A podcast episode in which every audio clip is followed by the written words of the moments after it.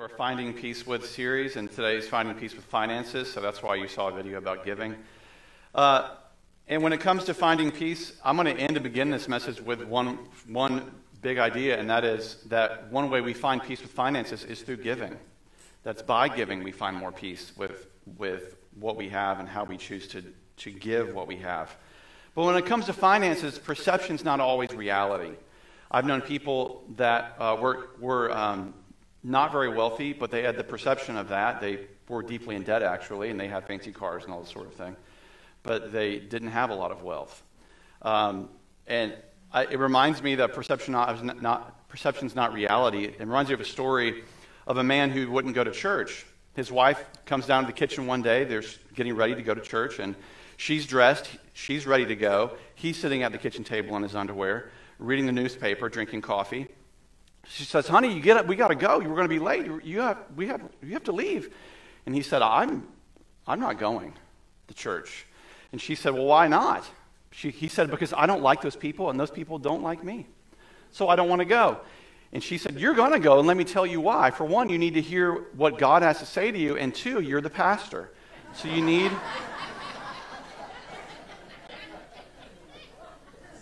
so put on some pants, honey. Perception is not always reality. Idaho carpenter Dale Schroeder in 2005 told his lawyer, I want to provide a scholarship fund for people that go to college because I can never go to college. He was a blue collar laborer. He never got married, never had children, and he was lived a carpenter life. And his lawyer's jaw hit the floor when he saw what Dale wanted to provide to fund this scholarship fund $3 million that Dale had saved and worked over and invested, and then he gave it all away near the end of his life. And he has so far paid for over 50 young people to go to college in the state of Idaho. Perception's not always reality with money. That's what's tricky about it. Is it's an intensely personal thing. Because deep down, money reflects the priorities of our lives. Church budgets reflect the priorities of a church. And so, so also our budgets reflect the priorities of our lives. Now, as a pastor, I'm called to build you up in Christ, to help you grow in your faith, to serve you in that way. And one big way is to talk about finances and finding peace with that, because that is a huge part of our lives, our daily decisions, and how we live our lives. Because when we're talking about money, we are talking really about your heart your priorities, like I said, what you are most important to you. Now, some people will hear that and go, yeah, right, your heart. Uh huh. Churches, you just want money. That's what churches like to do, right? And there are some ministries out there that they, they do. The pastors carry Gucci bags and they wear $1,000 sneakers and that sort of stuff. And I have a problem with that. You know, I don't think, I think you need to live a humble life. But not all churches are like that. What I'm concerned about is your heart before God and finding peace with your finances before God. But some people just want to get it over with when it comes to giving in, in church. It's sort of like that little boy in church that's with his mother, and he's intensely bored, as children are sometimes in services, and he wants to go home, and he feels like he is literally dying with boredom. I was there as well when I was a kid and he sees the offering plate going around and he sees people putting money in it and he says mommy if we just pay the man can we go home? So people treat money like it's a hostage situation and if i pay god can i get out of the deal? But we know there's more to giving than that. People have said money is the root of all evil. That's not actually true. Money is really like a tool. It's like a hammer. You can build a house with it or you can cause great harm it is, it is something that in your hand you can choose what to do with it. It's a spiritual indicator of the priorities of your life. Now, some people could be hearing this and saying, My finances are a complete disaster.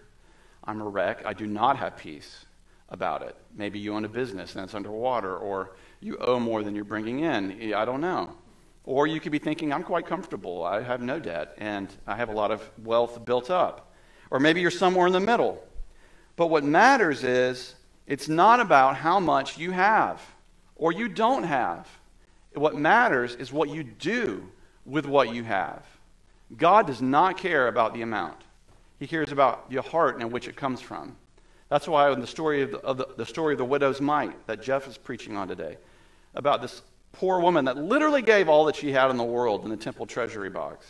And Jesus, this was like the last week of his life in the Bible. And well, how does he spend his time? He's sitting in the temple watching people give. He's watching them give. And he sees this woman give. It, it wasn't about the amount. He said, There's all these rich Pharisees, they're giving a 10% of their income, but that's not that much money to them. To her, it was everything. And Jesus said, I see that gift, and I will honor that. The problem is not having wealth either. The problem is how to be wealthy for the kingdom of God. Because what God cares about is people. That's the main thing God cares about. The empire of this world will use people to win money. I've read news stories about people that work in Amazon warehouses and they have to pee in bottles. And it's like this draconian, apparently, work conditions. I'm not sure. But people in Jesus' kingdom, we should use money to win people in love.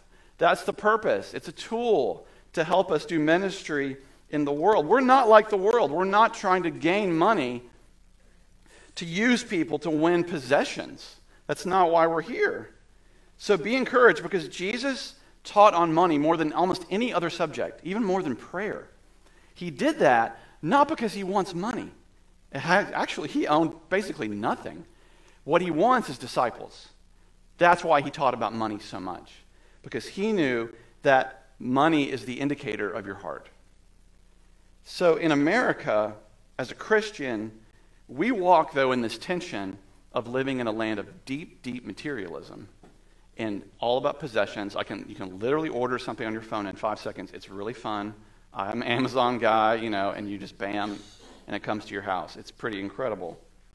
But, so we struggle, though, on one hand, with the materialism all around us. At least you should struggle with it. And the fact that we follow the Son of God who literally possessed nothing. He didn't even have a house. I mean, think about that. Jesus was effectively homeless. So we walk in this tension of having these two competing, seemingly competing worldviews. I mean, how are we supposed to have peace with that? I mean, look at what Jesus says in Luke chapter 9. As they were walking along, someone said to Jesus, I will follow you wherever you go. And Jesus' response is basically, Are you sure about that? Because foxes have dens to live in, birds have nests, animals are living better than I'm living right now. I, the Son of Man, I don't even have a place to lay his head. So, are we supposed to feel guilty for owning a house, for having a decent car, for saving for the future, for providing for your children? Again, it's not about how much you do or don't have, it's about what you do with what you do have. Because, of course, we can have homes and have cars and save money. Jesus stayed in the homes of people. He didn't shout down Mary and Martha for having a house, he, he, he stayed with them the first Methodist bishop, Francis Asbury, he would do the same thing. He stayed in people's homes all the time, all across the eastern seaboard of the United States. Um, that's the way it's been over the years. I mean, the first convert in Macedonia in the book of Acts, the first convert was a woman named Lydia. And she was a, a dealer in fine fabrics and, and clothing dye. She was very wealthy.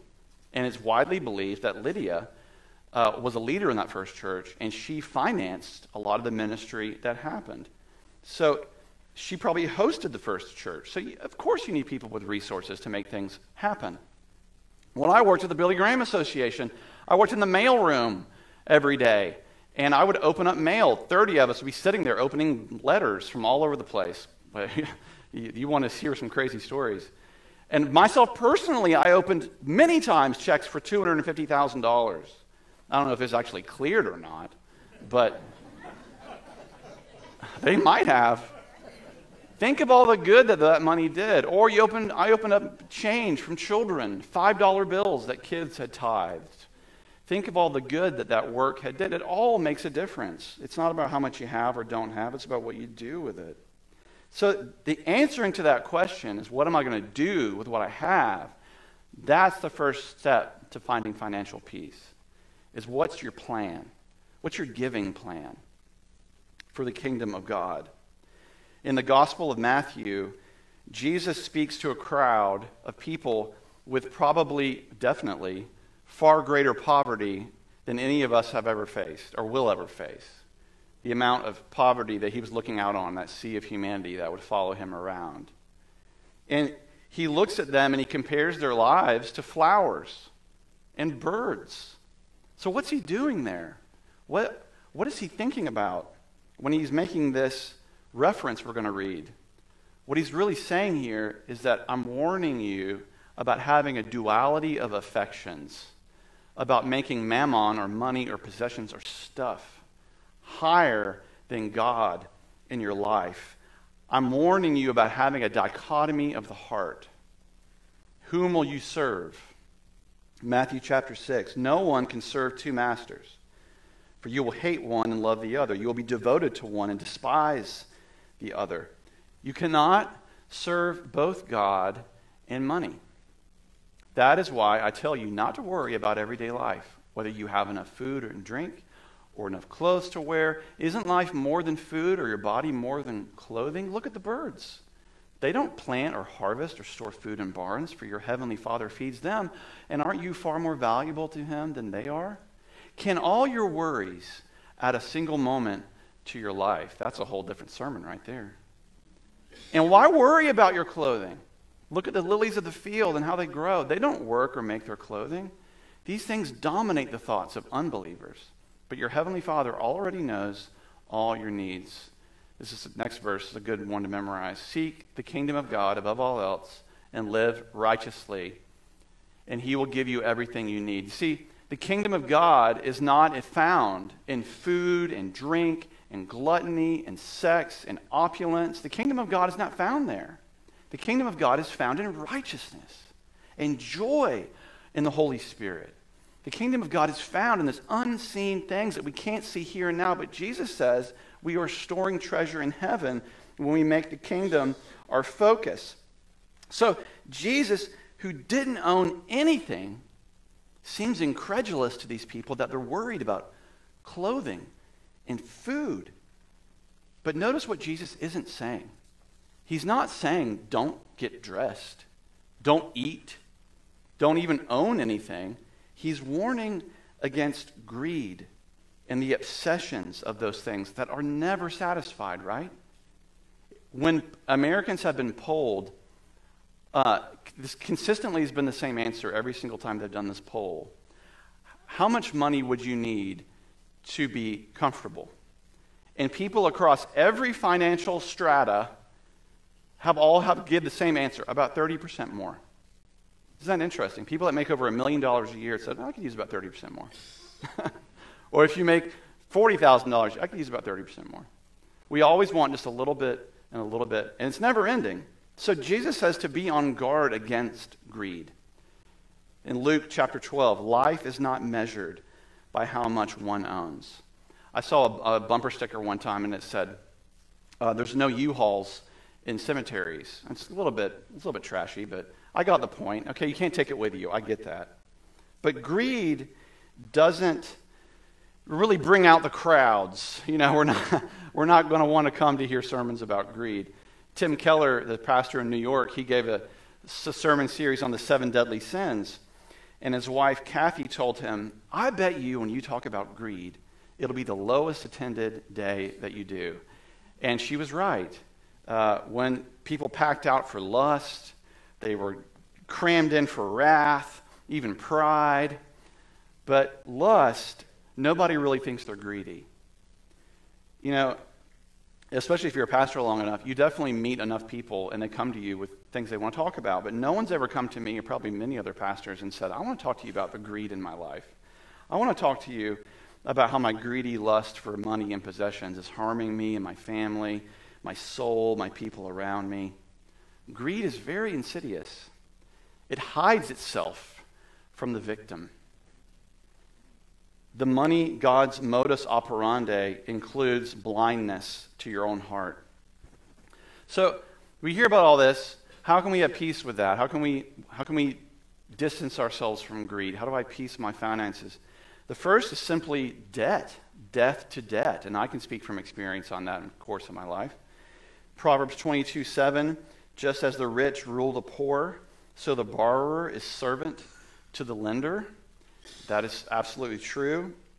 Before you're ordained in the United Methodist Church, uh, you stand before the bishop in the stage, Lake Junaluska in western North Carolina, and the bishop asks, he asks you John Wesley's classic questions. Are you going on to perfection and all these sorts of things? And one of the things he asks is, Are you in debt to a level so as it may harm your ministry? And there's always a little sort of nervous chuckle, ha ha ha. But a lot of people standing on that stage know the answer to that is yes. Because to go into their divinity school, they probably owe tens of thousands of dollars. And so they're already feeling underwater as they go into ministry. The reason John Wesley asked that question to his ministers, his pastors, and to us today is because he wants us to be free. He wants us to be free. And when we're in debt to a great degree, we're not free. We are slave to the lender. My father was raised on a tobacco farm in Pilot Mountain.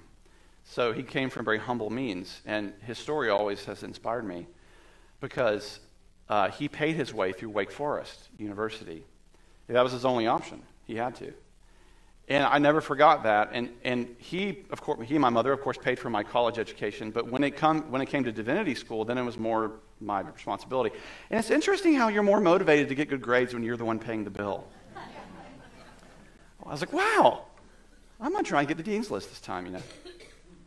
And so when I went to divinity school, I made up my mind. I am not going to, I'm going to really try hard not to go into debt, not to toot my own horn. And God provided through scholarships and other ways and savings. And I did. I managed to get through it with zero debt because I didn't want to be slave to the lender. I wanted to come out of it clean and just be able to jump into ministry. Now, there's been many parts of my life, though, and some of you, when it comes to debt, when you've been so cash strapped or in debt, you're thinking, I would, love, I would love to be generous, but I don't have it. And I think that's true. I don't think God wants us to, to give ourselves into debt. Okay? So, it doesn't, again, it's not much how much you have or don't have, but what, you what you do with what you have, the, the percentage of that. When it comes to debt and finances, I've fallen into this trap. A lot of people do. You, you, you, you almost want a miracle to, to, to that's like your financial plan. the publisher's clearinghouse, or I'll win the lottery, and then I'll be good. And, and that, that's, that's really not a miracle. That's really what we call magic. I want God to wave a magic wand and just make it all go away. That's not a plan. It's not really faith either. That's more sleight of hand and illusion. No, before a miracle can happen, sometimes you have to step out in faith. Sometimes you have to make a plan and step out and meet God and, and trust Him to do that miracle, to, to help you take it step by step. So, so, what do I mean by that? If you want to get out of debt and you're deep in debt, have you cut up your credit card yet? Have you taken the necessary steps to stop the overage that you're, that you're spending? It, it takes work, and it takes a plan, a consistent plan. And bit by bit, month by, by month, a big thing that's helped me in my life is Dave Ramsey's debt snowball technique. Anybody ever heard of this? It's really it is it's very simple. I can I hope I can read this. it's just a simple idea that you list your debts from the smallest to the largest, and then you take that smallest debt and you just go after it. You go after it and, with a budgetary mindset, and then once that one's paid off, you take that payment you were paying on the smallest one and move it to the next one and then you move it to the next one until it starts to snowball. It takes a lot of work and time, but it's possible. And look up Dave Ramsey online. He has great advice about getting out of debt. Secondly, is a stewardship minds, mindset. Having more of a, a, a, we don't use the word steward a lot in our world today. It's a very strange word, steward. But, uh, you know, in the, in the ancient world, um, owners of property would entrust their, their uh, responsibilities of their land to a steward. The steward would manage their assets. They would entrust them to do, deal with their, all that they owned while they would be away. In Genesis chapter 1, the very beginning of the story, God owns everything. He owns all things. And at the end of Genesis 1, he looks at Adam and Eve and he says, Okay, now you run the ranch and you try and name all these animals. I love this meme. It's Adam trying to figure out what to name all them animals. You, you, but this really what it's saying is God trusted us to be stewards of creation at the very beginning, before the fall. All of this I give to you. I, I want to bless you with this. You're in charge of all of this. Stewardship mindset has implications for how we treat the environment, how we use our time when we see that it's not from us, but it's been given to us, how we treat our bodies as temples of the Holy Spirit, how we raise our children, that your children are gifts from God to you, that you're called to steward their lives, that basically you're not entitled. You are, but we are entrusted. We are entrusted with what God has given us. And Jesus in the Bible, the owner of that ranch, will come back and see what have you done with what I have given you? Have you been fruitful with it? Or have you buried it in the ground and just let it do nothing? Or have you been, have you been prosperous with what I've trusted you with? Have you bared fruit for the kingdom with what I've given you? And then lastly, it's what I call the law of reciprocity. I love that word reciprocity. It's just fun to say. But this is just a take on Luke 6:38 where Jesus teaches this. Give and you will receive. Your gift will return to you in full. Pressed down, shaken together to make room for more, running over and poured. Poured into your lap. The amount you give will determine the amount you get back. See, one of the great cures for greed and having financial peace is giving. Is giving. It's sort of like how marriage should control promiscuity.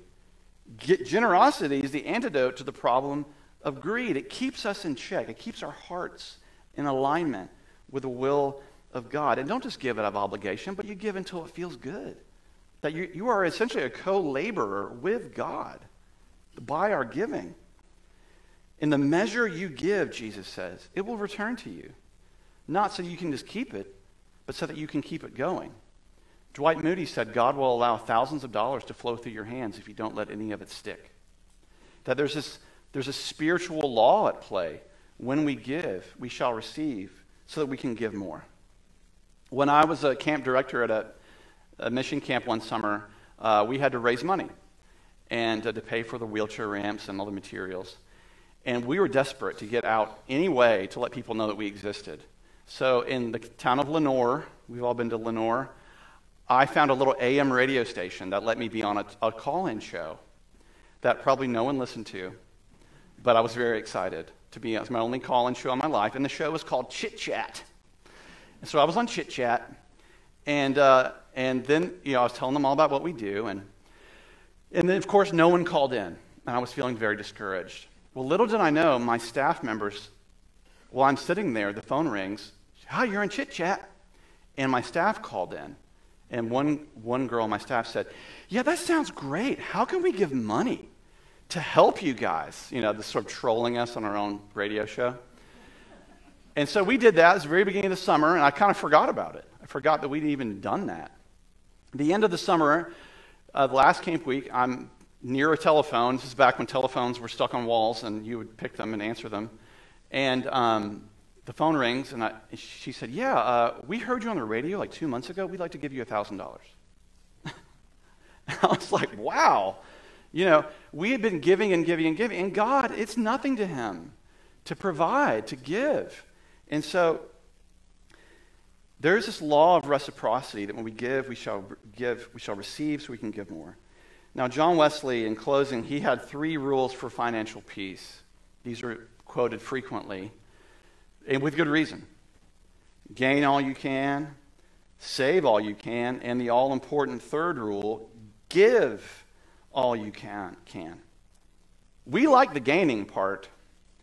Even the saving part feels good, but the giving part, that takes obedience. And obedience we can have a hard time with. But here's the trick though obedience actually makes your life more simple, and it clears up spiritual confusion. Sometimes we think our way through spiritual stuff a bit too much. Sometimes the answer to living the spiritual life is a simple obedience. And the action of that is faith in action when we're obedient to give. John Wesley had strong words. We, we take those three, three rules but he has other things to say about it that don't get quoted in memes very much. Um, he said, Yes, you observe the first rule, gain all you can. A few of you observe the second, save all you can. But how many of you actually observe the third rule, give all you can? I don't think 500 among the 50,000 Methodists at the time are giving. And yet, nothing can be more plain than to all who observe the first rules that without the third, you are twofold the children of hell than you ever were before. Don't hear that, that a lot from a lot of pulpits in Methodist churches. But he's really saying this if you're not giving and you're doing the first two, then what's the point of the first two at all? If those who gain all they can and save all they can, who, and they likewise give all they can, then the more they gain, he says, the more you will go, grow in grace, and the more treasure you will lay up in heaven. I'm going to close this in prayer because I really feel that there's people listening who do not have financial peace. And it's a daily wear on your mind and your body and your soul. It's a deep, deep stressor for a lot of people. So I want to say a prayer for whoever you are right, right now, and let us know how we can pray for you. And I want to pray for wisdom for you. And maybe it's your business is not doing well, or you've just simply spent more than you have, or I don't. It could be all sorts of situations. So let us pray together. God, I lift to you those listening or watching that do not know where the answer is going to come from right now. They feel overwhelmed. They're tired. They're they seem like they're drowning. And it can feel that way. We can simply feel slave to the lender. God, I pray, Holy Spirit, that you do indeed give them wisdom to see that there can be a plan and a way out. And God, maybe that plan begins with trusting you in small ways, trusting you with a small gift here and there. That it sounds crazy, but that maybe we can give our way out of debt. That giving unlocks limitless potential of how you will use us in the world. Lord, we thank you that you are always a giver, that you pour out good gifts upon your children. Thank you that you forgive us for the ways that we hoard those gifts. We want to keep them for ourselves. But God, you want us to live lives with open hands that bless others to be co laborers with you in this kingdom work that we are so privileged to be entrusted with. Spirit of God, help us to have an entrusted mindset about all that you've given us, not just our money, but all the, the responsibilities that, and, and gifts you've given to us. Lead us, God, in wisdom. Help us to help each other, to encourage one another, and see that there's always hope in the name of the Father, the Son, and the Holy Spirit. Amen.